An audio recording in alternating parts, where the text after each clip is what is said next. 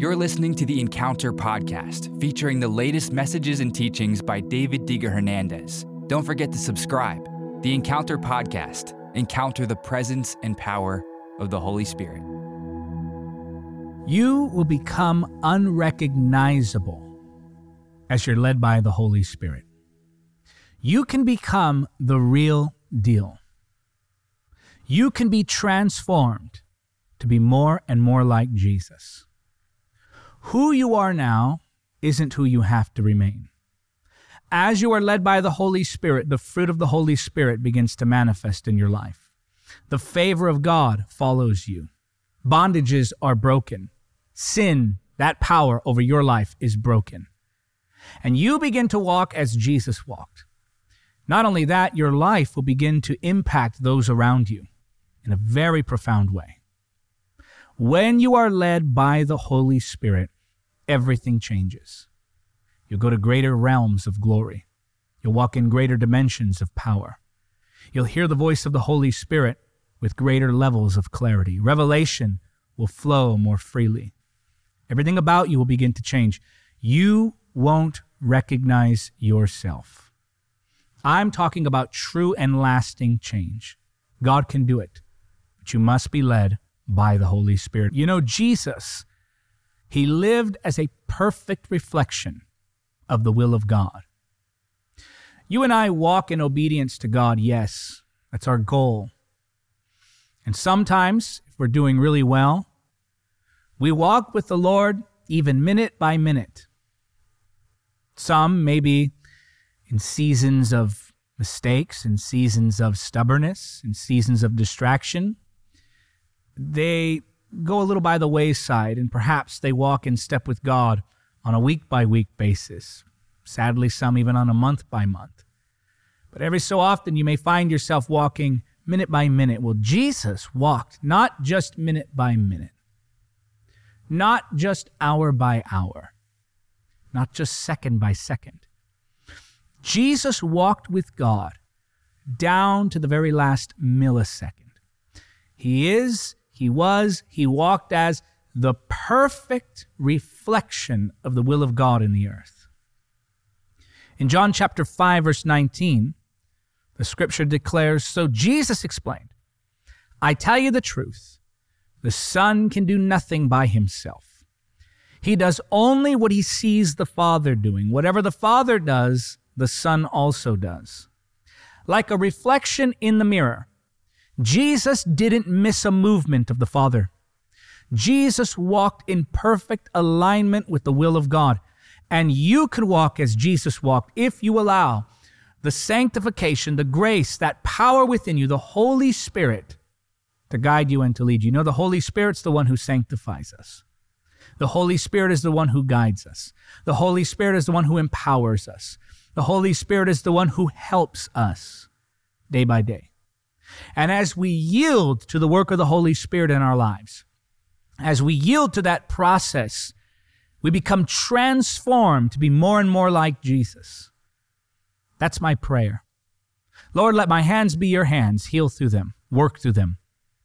Let my mouth be your mouth, speak through me. Let my eyes be your eyes, let me see everything as you see it. Let my ears be your ears, Allow me to hear your voice. Let my feet be your feet. Tell me where you want me to go. Let my being be your being. Let my heart beat as one with yours. I want to disappear in your will. I don't want them to see me when they look at me. I want them to see Jesus. John 3:30, I must decrease but he must increase. How do you do that? It's by following the leading of the Holy Spirit because you cannot strive your way into being like Jesus. You can only surrender your way into being like Jesus. Let me say that again for those who may be struggling with the bondage of legalism. You cannot strive your way into being like Jesus. You can only surrender your way into being like Jesus. It is by the Spirit. Galatians chapter 5. We'll read beginning at verse number 16. You know, those who are led by the Spirit don't fulfill the lust of the flesh, they don't walk in the flesh. So maybe the key is not necessarily in trying to perfect every little flaw, but instead walking in sync with the Holy Spirit. I'm not saying, for clarity's sake, I have to say this. I am not saying that we embrace that wrongdoing. I am not saying that God will wink at sin or overlook compromise. I'm simply saying that the way to overcome it may be different than you thought it was. Sure, you should exercise willpower. Sure, you should use practical tools like accountability with fellow believers. Sure, you should try and exercise your free will to make decisions that keep you from temptation, but do all of that while remembering that the power to live like Jesus comes ultimately from the Holy Spirit. He will help you as you go, but ultimately it's Him. Let's actually read John chapter 14, verse 9, before we go into Galatians 5. John 14, 9 says this Jesus replied, Have I been with you all this time, Philip, and yet you still don't know who I am? Anyone who has seen me has seen the Father. So why are you asking me to show him to you? When you look at Jesus, you see that reflection. When you look at Jesus, you see the reflection of the Father. May it be said of us that when people look at us, they see the reflection of Jesus. How do we get there? Let the Holy Spirit guide your life. Galatians 5:16 and onward. So I say, let the Holy Spirit guide your lives. Stop there. This is something that requires your participation. This is what I mean when I say flow with the Holy Spirit. This is what I mean when I say surrender to the Holy Spirit. It's obeying the directions that come from the Holy Spirit. It's submitting your nature to the nature of the Holy Spirit. In order to fulfill the will of God, you have to obey the word of God. In order to become like Jesus, you have to obey Jesus. So I say, let the Holy Spirit guide your lives. Some might say that there's nothing that we can do to prevent the work of the Holy Spirit within us. That's not entirely true. Sure, ultimately, He will accomplish His work because we've been redeemed. But as we exercise our free will, we yield to the process of what God is doing within us. So I say, let the Holy Spirit guide your lives. Then you won't be doing what your sinful nature craves. So often, we, we focus on the sin nature. And again, I want to emphasize this because I don't want anyone to take my words out of context. You should do everything within your practical power to resist the flesh. You should do everything within your practical power to resist wrongdoing. Your, your, your effort, your planning, your mind, your thoughts, everything about you, you should use to resist that work of the flesh. Yes. But remember that we should be more focused on living by the Spirit than by not living in the flesh. Why? Because if you live by the Spirit, by default, you cancel out the work of the flesh. So, what's the key? I say, let the Holy Spirit guide your lives. Let Him do it. Obey, trust, yield, flow with Him. Then, what's the result? Then you won't be doing what your sinful nature craves. The sinful nature wants to do evil, which is just the opposite of what the spirit wants.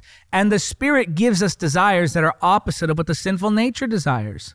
These two forces are constantly fighting each other, so you are not free to carry out your good intentions. But when you are directed by the Spirit, you are not under obligation to the law of Moses.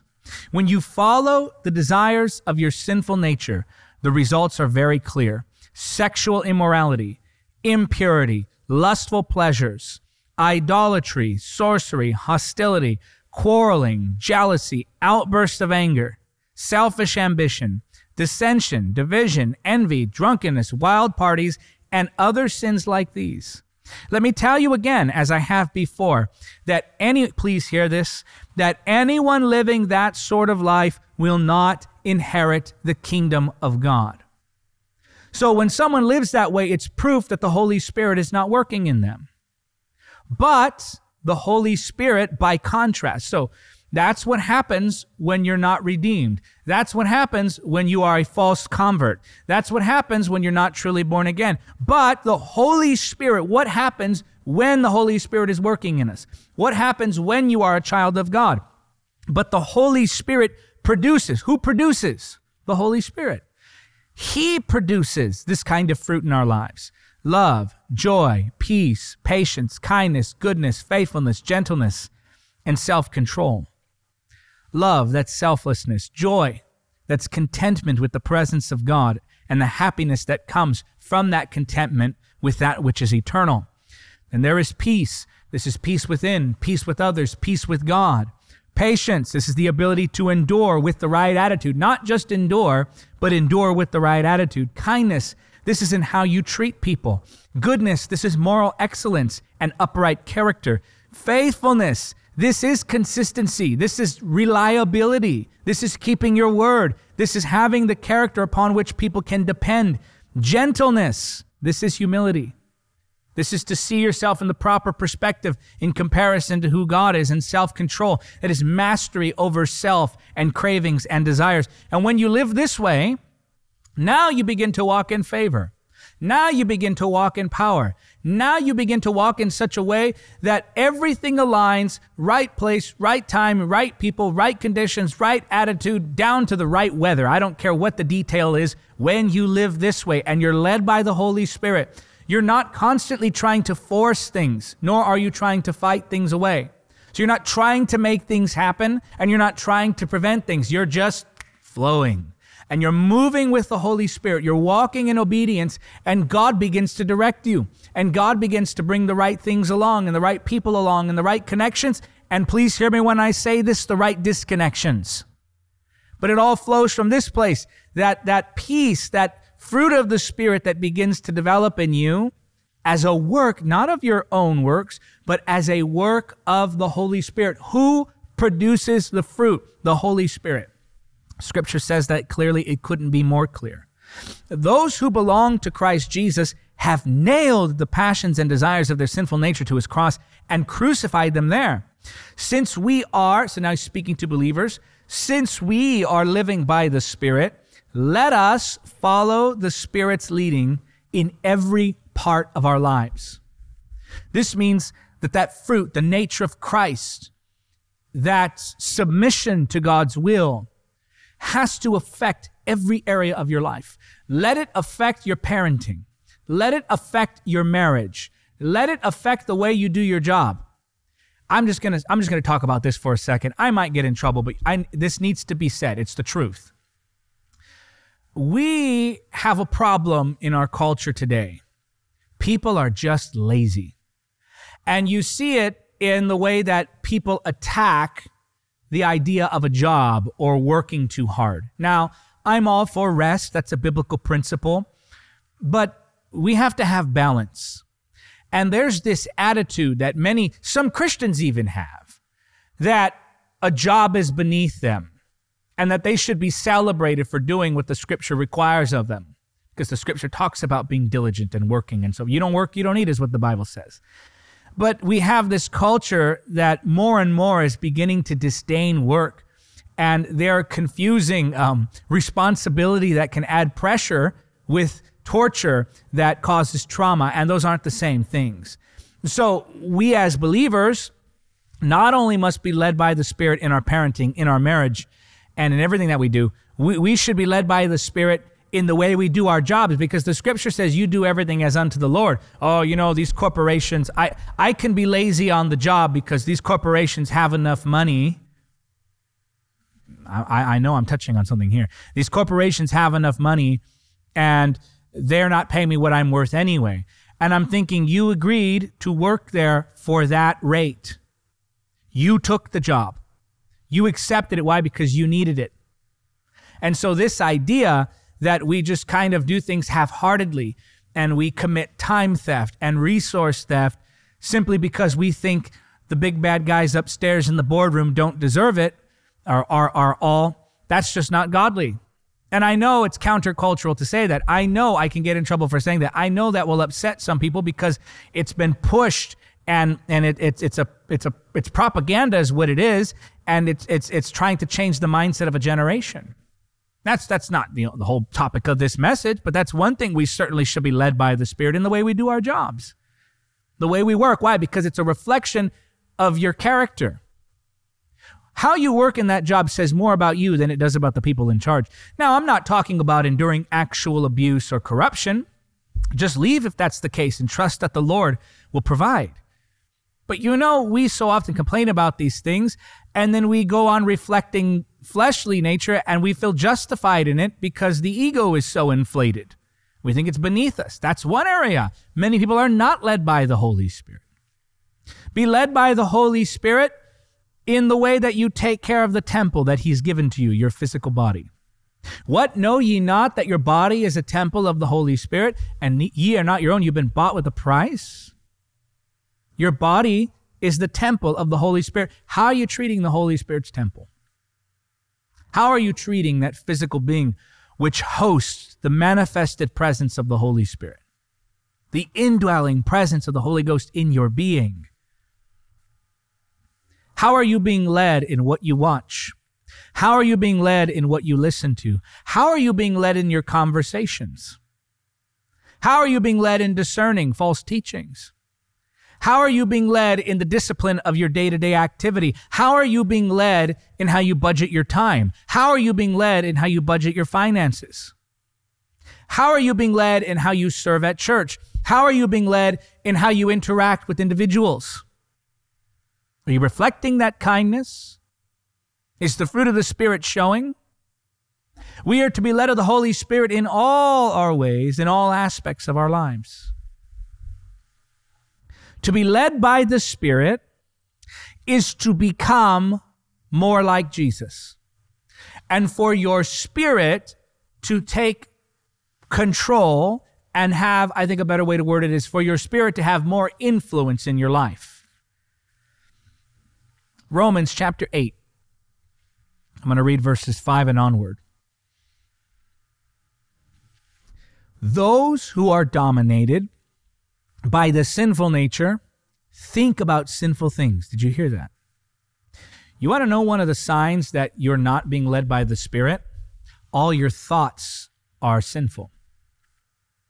Thoughts of bitterness, thoughts of entitlement, thoughts of lust, thoughts of negativity, thoughts that are deceptive, thoughts that are perverse those who are dominated by the sinful nature think about sinful things. It's a great test to see if you're led by the spirit of the flesh. Just monitor your thoughts, observe your thoughts. What is going through your mind constantly? But those who are controlled by the Holy Spirit, watch this now. Those who are controlled by the Holy Spirit think about things that please the Spirit. Okay, what is that? That's the word. That's what is lovely. That's what is true. That's what is pure. That's what is noble. That's what is heavenly, otherworldly. Now, I'm not saying that you can't interact with this world or even enjoy some of the things that God put in this world. I'm not talking about being so disconnected from this world that you're disconnected from the reality of this world. After all, God created this world and gave it to us. So, to pretend like we should deny the existence of the material realities, that's just to live in an unrealistic way. We, as believers, do, however, have to stay focused on the things of God. What dominates your thoughts? This is a great indication of whether or not you're led by the Spirit. So, letting your sinful nature control your mind leads to death but letting the spirit control your mind leads to life and peace. So the sinful nature is always hostile to God. It never did obey God's laws and it never will. That's why those who are still under the control of their sinful nature can never please God. That is such a key. That's why those who are still under the control of their sinful nature can never please God. But you are not controlled by your sinful nature. You are controlled by the Spirit if you have the Spirit of God living in you. And remember that those who do not have the Spirit of Christ living in them do not belong to Him at all. You know that saying, oh, we're all God's children. We all belong to Him. Here the Bible says just the opposite. If you don't have the Holy Spirit, you haven't received Christ, you don't belong to God. Not in the way that not in the way that you are adopted into his family. Verse 10 and Christ lives within you.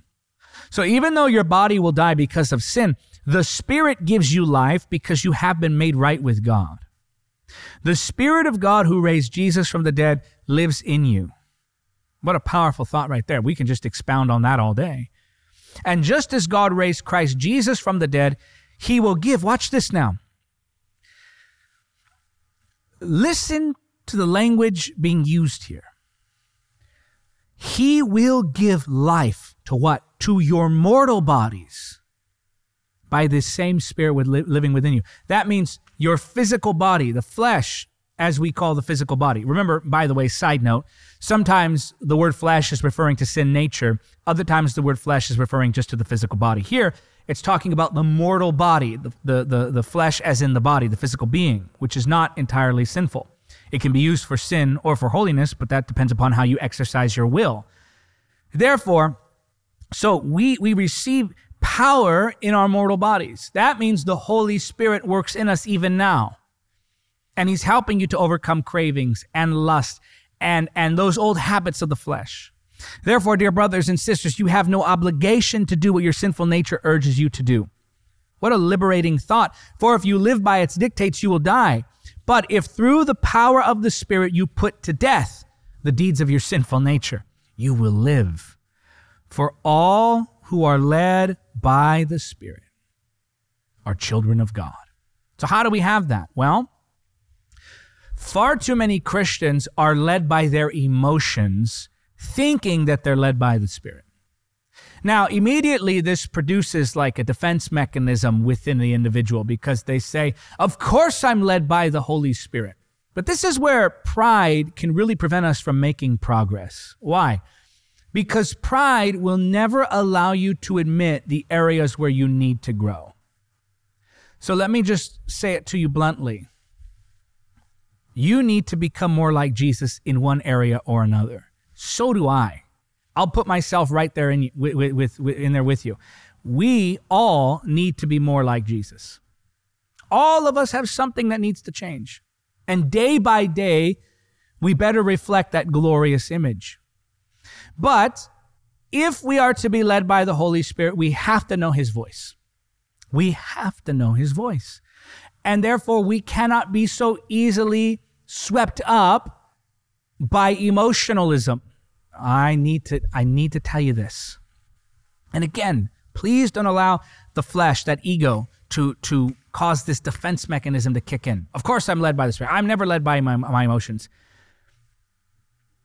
None of us get it right all the time. Even some of the most gifted prophetic people I know who are so accurate it's scary are fallible. They miss it. Even, even those who know the word with great precision in one area or another can miss it. And so all of us have to have the humility to admit that we too can at times mistake our emotions for the voice of the Holy Spirit. And we do it more often than we realize. We judge from the exterior, we judge based on personality, uh, we judge based on our preferences, or we judge based on how we feel or what mood we're in. You have to know his voice. How do you know his voice? I'll give you three practical keys for knowing his voice. Remember first that in 1 Samuel chapter 3, when Samuel was called by God, he didn't at first recognize the voice of God. God was speaking to him. He didn't know it was God. He thought it was his mentor, Eli. And so it's possible to hear the voice of the Holy Spirit without recognizing that it's him. In fact, many times we do this in hindsight, where we will, we will remember a moment and say, oh my goodness, that was the Holy Spirit speaking to me. Where we'll remember a moment and say, oh my goodness, he was talking to me then, I just didn't notice it. And often we recognize in hindsight how often the Holy Spirit tried to get our attention, but we were going so fast, we were so distracted, we were so consumed by what we desired that we just moved along, totally ignoring the Holy Spirit, leaving him off to the side and just moving in the flesh. So it's possible that you hear him and not recognize him. Really, there are only three voices that will speak to you the voice of the Spirit, the voice of the satanic, and the voice of the secular. And I would say maybe there's a fourth, the voice of self, but self can be wrapped up there in the same category as the secular. Self and secular, they don't necessarily contradict the Word of God, they contradict the nature of God, which is more subtle. The satanic contradicts the Word of God. But the Spirit aligns with both the nature and the Word of God. And so you have these voices constantly speaking to you. Maybe in this world today, you are confused. So many message, messages coming at you from so many different directions and and there are all these different ideas being thrown at you and and you're on social media there's a hundred different preachers and a hundred different opinions on any given topic and there are political opinions there are social opinions there are spiritual opinions there are moral opinions there are theological opinions there are your family's opinions and then there's what's coming through the airwaves on television, through music, through TV shows, through movies, and all of these systems and all of these voices are speaking all at once, shouting over one another. In that chaos, sometimes it's difficult to recognize the voice of the Holy Spirit to be led by Him. So, how do you know His voice, recognize His voice, hear His voice amidst the crowd?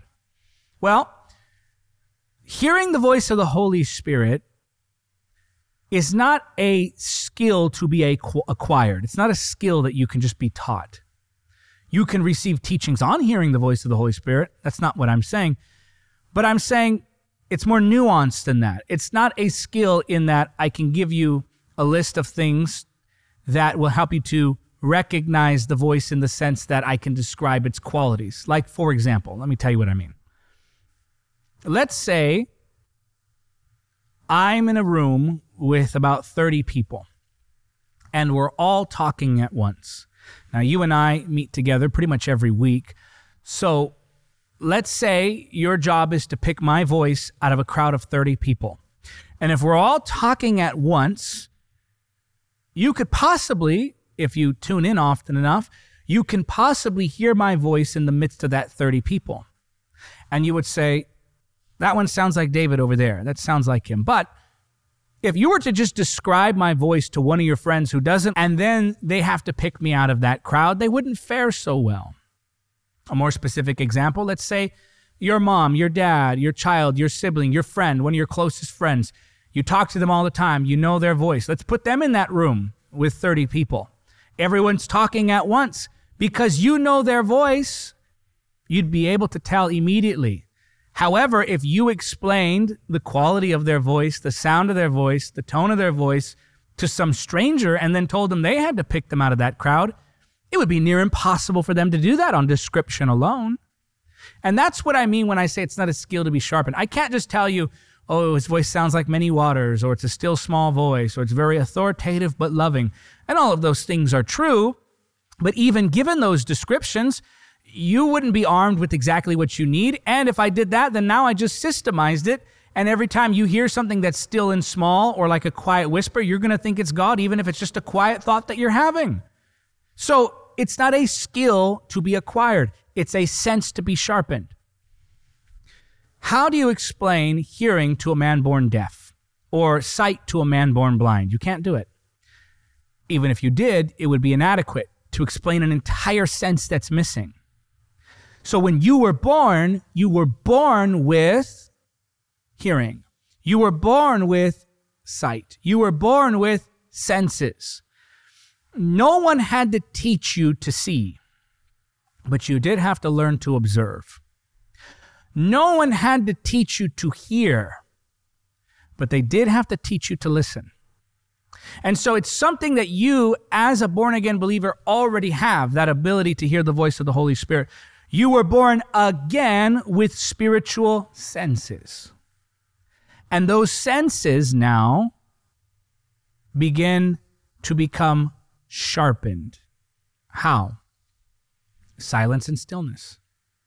Matthew 6 6, Jesus tells us that when we pray, we need to go pray quietly, privately, where no one else can hear us or see us.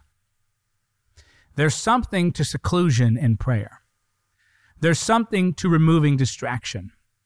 There's something about going before the Lord when no one else is around, about carving a time out of your day where nothing else matters. And in so doing, you begin to silence the other voices. You, you silence those distractions. And then there's this inner peace that comes when you begin to worship the Lord, when you begin to read the word. There's this inner peace that comes, this inner calm now, to where Silence is the putting away of outer distraction, and stillness becomes the quieting of the soul. And now, the secular voices are not speaking. You've worshiped the Lord, you've gone into a place where you're now totally focused on Him, and the voice of Satan has been silenced. The voice of the flesh becomes still in prayer. The voice of the flesh becomes quiet when you read the word. The voice of the flesh goes mute when you seek Jesus, when you worship. So now, all the voices that were speaking when you go to pray privately, worship, read the word, they begin to go silent. Inwardly, you become still because of the worship and the word, and you're meditating upon the word. And now, all that's left is the voice of the Holy Spirit. So you need to know the practice of silence and stillness. You need to be in the Word. In John 15, 1 through 8, Jesus talks about the fact that He's the true grapevine and that we bear fruit as we abide in Him. Well, how do we abide in Him? We abide in His Word. Look at John 15, 7. But if you remain in me and my words remain in you, you may ask me for anything you want and it will be granted. That's how you abide. You, you know, when you pull, pull out the scripture, when you read the word and you have it there before you, and you're you're receiving john chapter 6 makes it clear that that the words that he gives us aren't they're not just words they're spirit and life so when you read your bible you're not just reading a book you are fellowshipping with a person please hear me when you read your bible and you have the holy spirit in you you are not just reading a book you are fellowshipping with a person you, you, are, you are abiding when that word is becoming a part of you. Even if you don't see it working, even if it doesn't seem like it's transforming anything, e- even if it doesn't seem like it's, it's, it's causing any change in you, doesn't matter. Something is happening when you're in the word and you're just abiding, abiding, abiding. And then you obey. So you practice silence and stillness, you get in the word, you abide, and you obey. Why is the Holy Spirit going to give you step two if you haven't obeyed step one? This is why obedience is important when it comes to hearing the voice of the Holy Spirit. You want to be led by the Holy Spirit, you have to know His voice. How do you know His voice? Practice silence and stillness. Get in the Word, know the Word, and obey the clear instructions of Scripture. Also, make His joy your priority. You want to be led by the Holy Spirit, make His joy your priority. Obey immediately. Delay is disobedience. When you talk about sensitivity to the voice of the Holy Spirit, it's not just about how clearly you can hear Him, it's about how responsive you are when He speaks. Let's say you have a sensitive tooth and you're drinking a glass of ice water. The moment that that ice cold water hits the sensitive part of your tooth, there's a reaction. Why? Because you are sensitive. Sensitivity to the Holy Spirit is reactive, where the moment he is grieved, there's repentance. The moment he is grieved, there's repentance. The moment he speaks, there's obedience. The moment he's leading you, you act. He says give, you give. He says pray, you pray. He says stop, you stop. He says connect, you connect. He says disconnect, you disconnect. He speaks, you move. You need to practice responsiveness to the Holy Spirit. Don't delay, because the more you practice delay, the longer that delay becomes when He speaks. The more you practice delay, the longer that delay becomes when He speaks. And you have to be willing to make sacrifices. Listen, and you know, I, on, on, on, on somewhat of a side note here, I hesitate to use the word sacrifice because technically anything that we give to God, He returns to us and then more so, or replaces it with something so much better. So I wouldn't even necessarily call it sacrifice, but but we'll use the term because it's the one people are most familiar with, and I think it conveys the message I'm trying to communicate, namely that there are times when you're going to feel inconvenienced, there are times when you're going to feel like you're losing something there are times when your heart will ache for what God does not want you to have.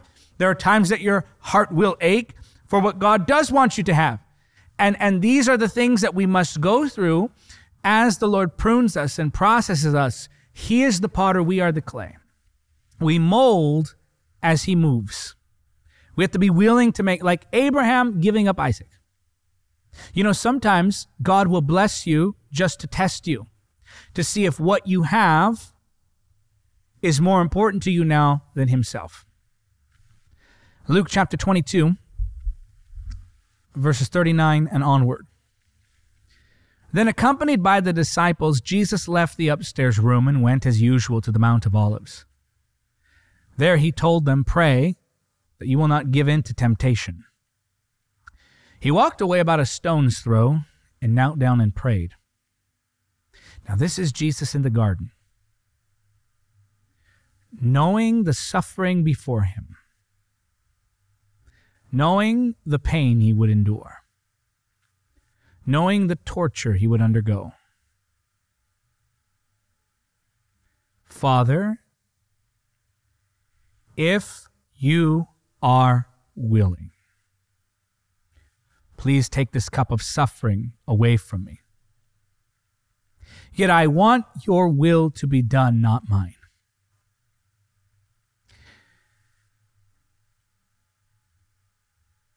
Then an angel from heaven appeared and strengthened him. He prayed more fervently, and he was in such agony of spirit that his sweat fell to the ground like great drops of blood. You've heard it said that you know it's God or you know it's the Holy Spirit when you feel perfect peace. Peace is not always a feeling, it's a knowing, it's a certainty. Just because you have peace doesn't mean you won't know pain. Do you think Jesus lacked peace when he was crucified? No. Why? Because peace is a fruit of the Spirit. But was Jesus in agony? Absolutely, he was. being led by the Holy Spirit isn't always going to feel good.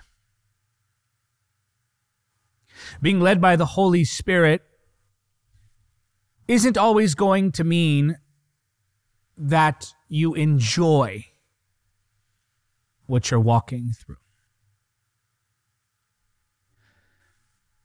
Sometimes it will require that you pray as Jesus prayed, not my will, your will be done. There are areas in our hearts that we don't want anyone to see and we don't want to give to anybody. There are things in our lives that are unyielded to the work of the Holy Spirit. And we fight God. And there's great stubbornness scripture often referred to the disobedient as stiff necked people, just won't budge. And, and these areas that we cling to, these, these things that we, we try to keep away from the influence of the Holy Spirit, they are destroying the peace. They are destroying that joy. And maybe the Lord is asking you to sacrifice and you're just holding on. And maybe the Lord is telling you to take a step and you're just hesitating. And maybe the Lord is asking you to clean something up and you won't clean it up. Maybe the Lord is calling you to higher commitment and you're just keeping your commitment at the level it's currently. What happened to the surrendered life? Why don't we hear anymore about the death of self. Life yielded unto God. A life poured out like a drink offering, but every drop to where we say, Lord, spend me for your glory. And, and, and we resist and, and, and we, we bargain and we plead and, and we try to negotiate, and, and God says, just trust me. Just give it to me. You'll find that when you finally let go, please hear me, people of God. You will find that when you finally let go,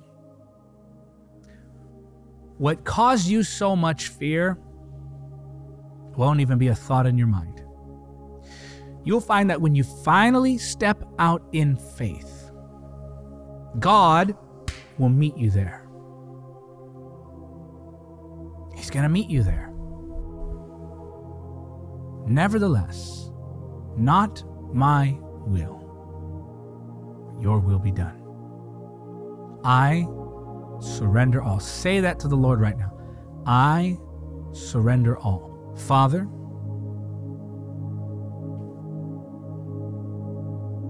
by your Holy Spirit, teach us to yield. Speak to us clearly, Lord, about those areas in our lives that are not yielded to you. Speak to us clearly, Lord show us what's next. Now, don't rush this. Even as I'm praying, there's the temptation, the flesh is being drawn away to other things, entertainment. Focus on what the Lord is doing here. Say no to the flesh. God's doing a work here.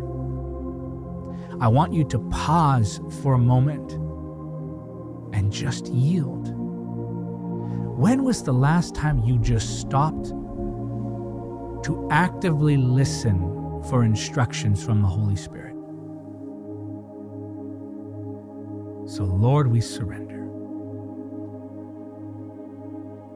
We give it to you, Jesus.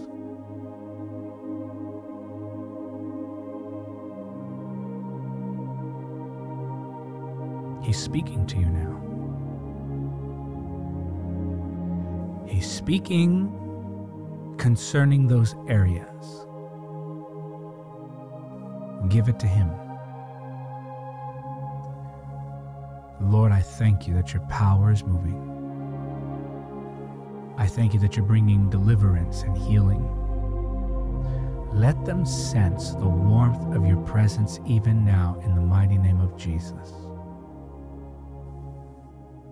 Touch their lives in a fresh way. In Jesus' name. Thank you for listening to the Encounter Podcast. Don't forget to subscribe. Support the podcast by becoming a monthly supporter or making a one-time donation now. To give, just go to davidhernandezministries.com slash donate. Until next time, remember, nothing is impossible with God.